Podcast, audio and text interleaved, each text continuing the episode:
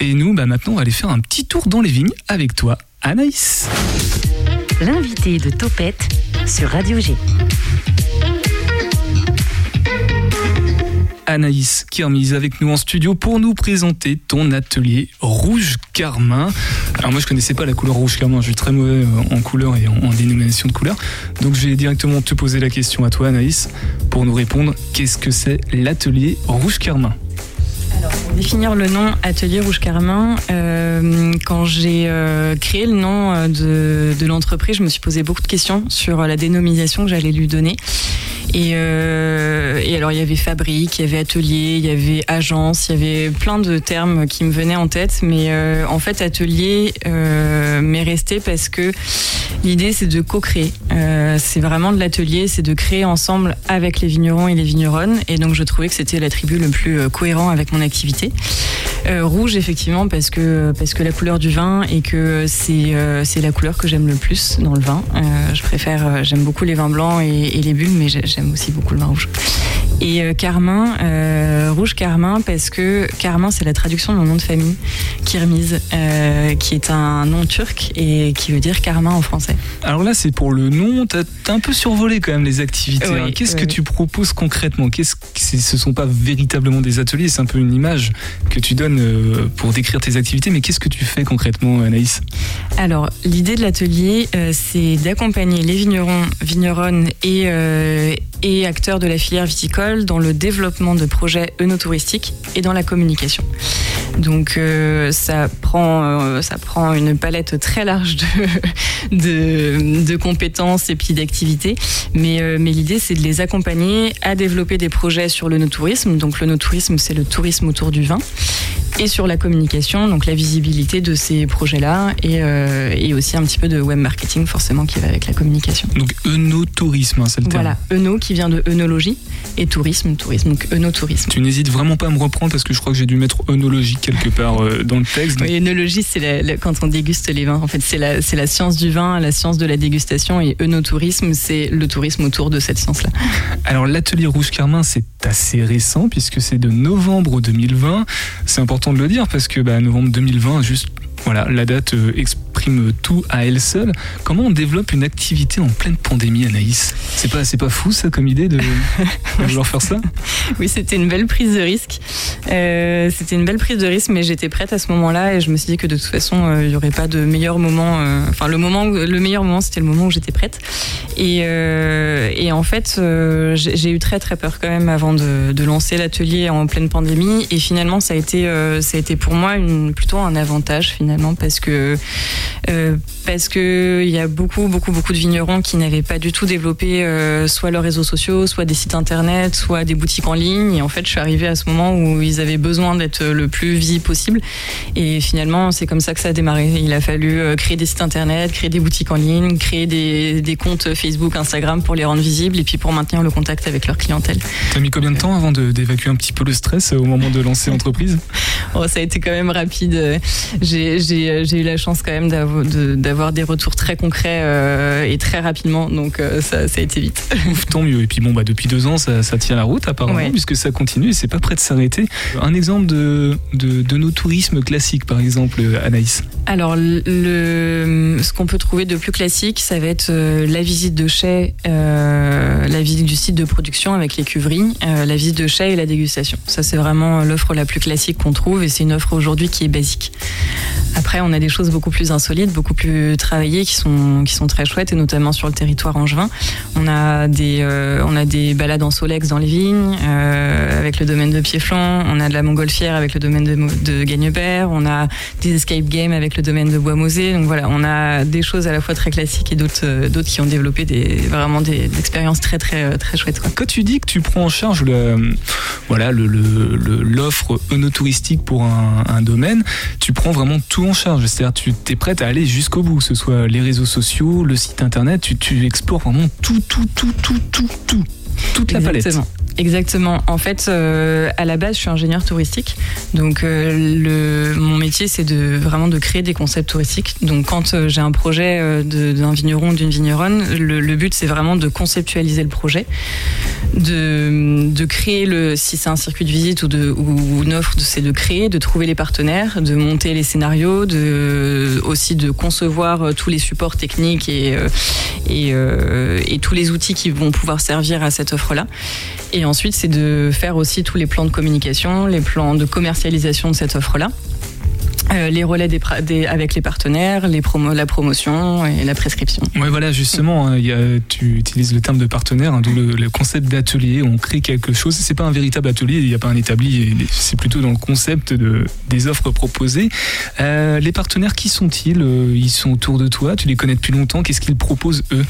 Alors j'ai énormément de partenaires euh, parce que évidemment je ne sais pas tout faire et heureusement et je ne peux pas tout faire non plus euh, parce que je suis toute seule aujourd'hui euh, à l'atelier mais j'ai besoin pour répondre aux attentes de mes clients de, plein de, corps de métiers différents donc j'ai des vidéastes j'ai des ingénieurs son lumière j'ai j'ai plein de, corps de métiers différents qui vont pouvoir intervenir. J'ai des acteurs locaux aussi qui vont touristiques qui vont pouvoir me préparer des offres diverses. Par exemple, j'ai besoin de créer une offre un circuit de visite avec euh, avec un, petit casse-croûte euh, sur le sur le, circuit. Et ben je, vais euh, faire appel à un partenaire que j'ai. Enfin voilà. J'ai vraiment plein plein plein de types de partenaires. Et puis après il y a évidemment tous les institutionnels locaux. Donc il y a les offices de tourisme locaux les agences départementales de tourisme la fédération viticole Interloire. Enfin voilà. Il y a aussi tous ces institutionnels là qui sont mes partenaires. On veut connaître tes secrets Anaïs. Du coup je vais, te mettre en situation. Je suis viticulteur voilà j'ai un, un, grand domaine bio ou pas bio peu importe même si le bio c'est bien aussi, mais euh, pas bio ça marche aussi. Euh, et voilà, j'ai besoin de développer cette, ce, point touristique dans mon, dans mon domaine. J'ai pas le temps de m'en occuper, du coup je fais appel à toi. Comment tu procèdes? Quelle méthodologie? Tu prends rendez-vous? Euh, Comment ça se passe concrètement? Alors la première chose, euh, c'est de faire un audit de structure. C'est-à-dire que moi, je me déplace sur site pour, euh, pour voir le site, voir comment il est construit, quel est l'environnement paysager, patrimonial, touristique, euh, architectural de ce site-là, voir quels sont les, hum, les éléments qui peuvent valoriser le domaine.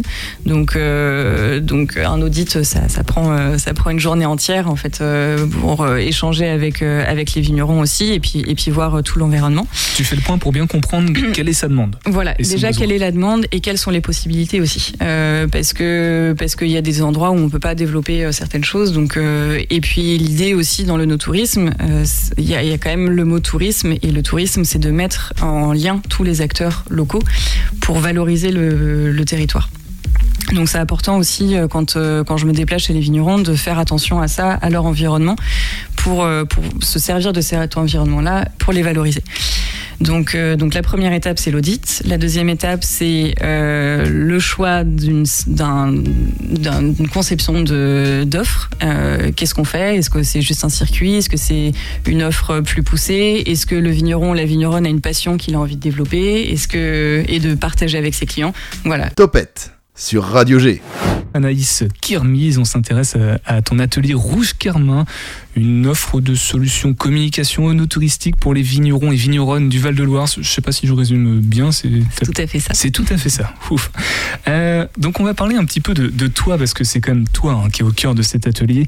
Tes qualités, ton parcours, la plus-value que tu apportes, l'écoute et euh, bah, l'offre euh, humaine finalement. Tu, tu as à cœur d'apporter des bonnes solutions et d'être vraiment à l'écoute des, viticulteurs et viticultrices qui font appel à toi. Tu as dit que tu étais ingénieur en œnotourisme tout à l'heure, mais je crois que tu as un parcours un peu plus euh, bordélique que ça. Tu viens d'où? Comment comment t'en arrivé à ça en novembre 2020 en quelques instants, on pourra pas tout évoquer. non, non, non. Euh, c'est vrai que j'ai un parcours un peu bordélique, un peu atypique. Euh, j'ai commencé avec une, licence d'anglais euh, après le bac, et puis après ça, je me suis tournée vers le milieu du cheval. donc il n'y avait pas grand chose à voir. Et puis j'ai passé des formations, je suis devenue enseignante. Et en fait, j'ai voulu reprendre mes études après ça. Et j'ai voulu reprendre des études en tourisme en me disant que ce serait sympa de créer des offres autour du cheval, du tourisme. Et j'avais déjà l'idée euh, en tête d'intégrer le vin euh, dans ces offres-là. Et donc j'ai fait la licence, j'ai fait le master, master 1, master 2. Et, euh, et en fait, je suis arrivée, je suis arrivée dans le vin comme ça. J'ai laissé un petit peu de côté euh, le cheval et je me suis vraiment spécialisée sur la partie vin.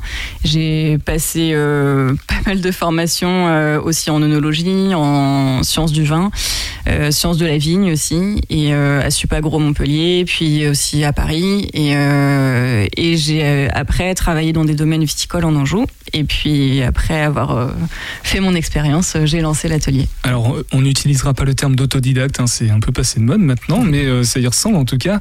Ce qui est caractéristique de ton parcours, c'est que ça t'a permis d'expérimenter des choses diverses et variées, de t'enrichir d'une autre manière, avec un autre regard.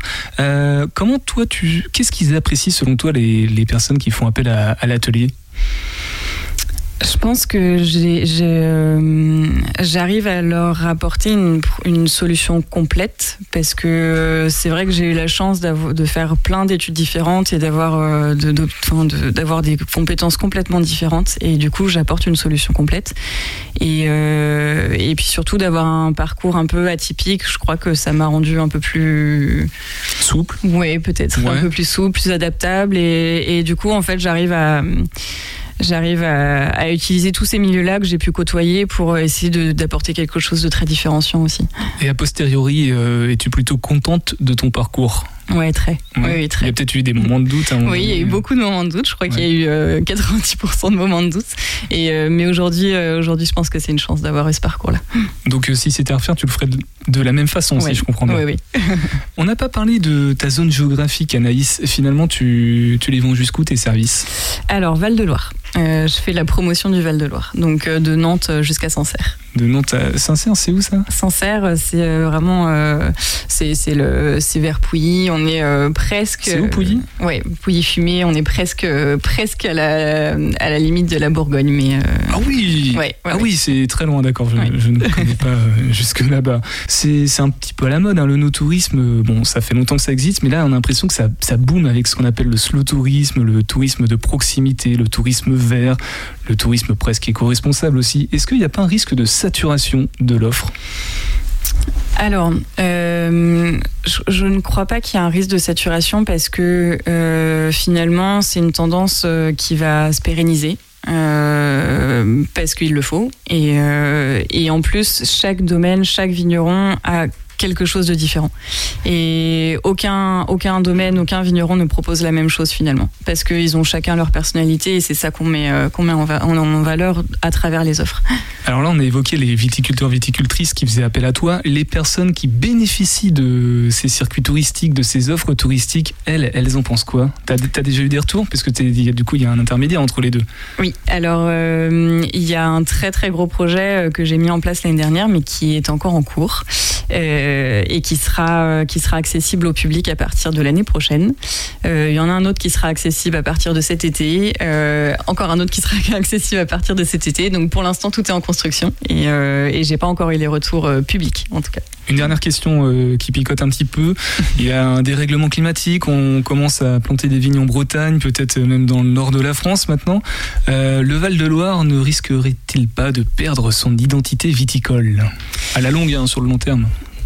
Alors, euh, Toi qui es au cœur de l'action. Non, euh, ce qui, je, pense que quand même chaque terroir, même si effectivement on, sent qu'il y a des changements, il y a, vraiment, il y a, de réels changements et, euh, chaque euh, chaque récolte nous prouve que il faut prendre des mesures, mais mais à travers les cépages, à travers nos terroirs, on a, on garde quand même une identité très forte. Et et je pense que même si effectivement nos vins ont tendance à, être plus riches en alcool et plus riches en sucre, on- qu'on gardera toujours l'identité de, de nos vins, mais j'y crois.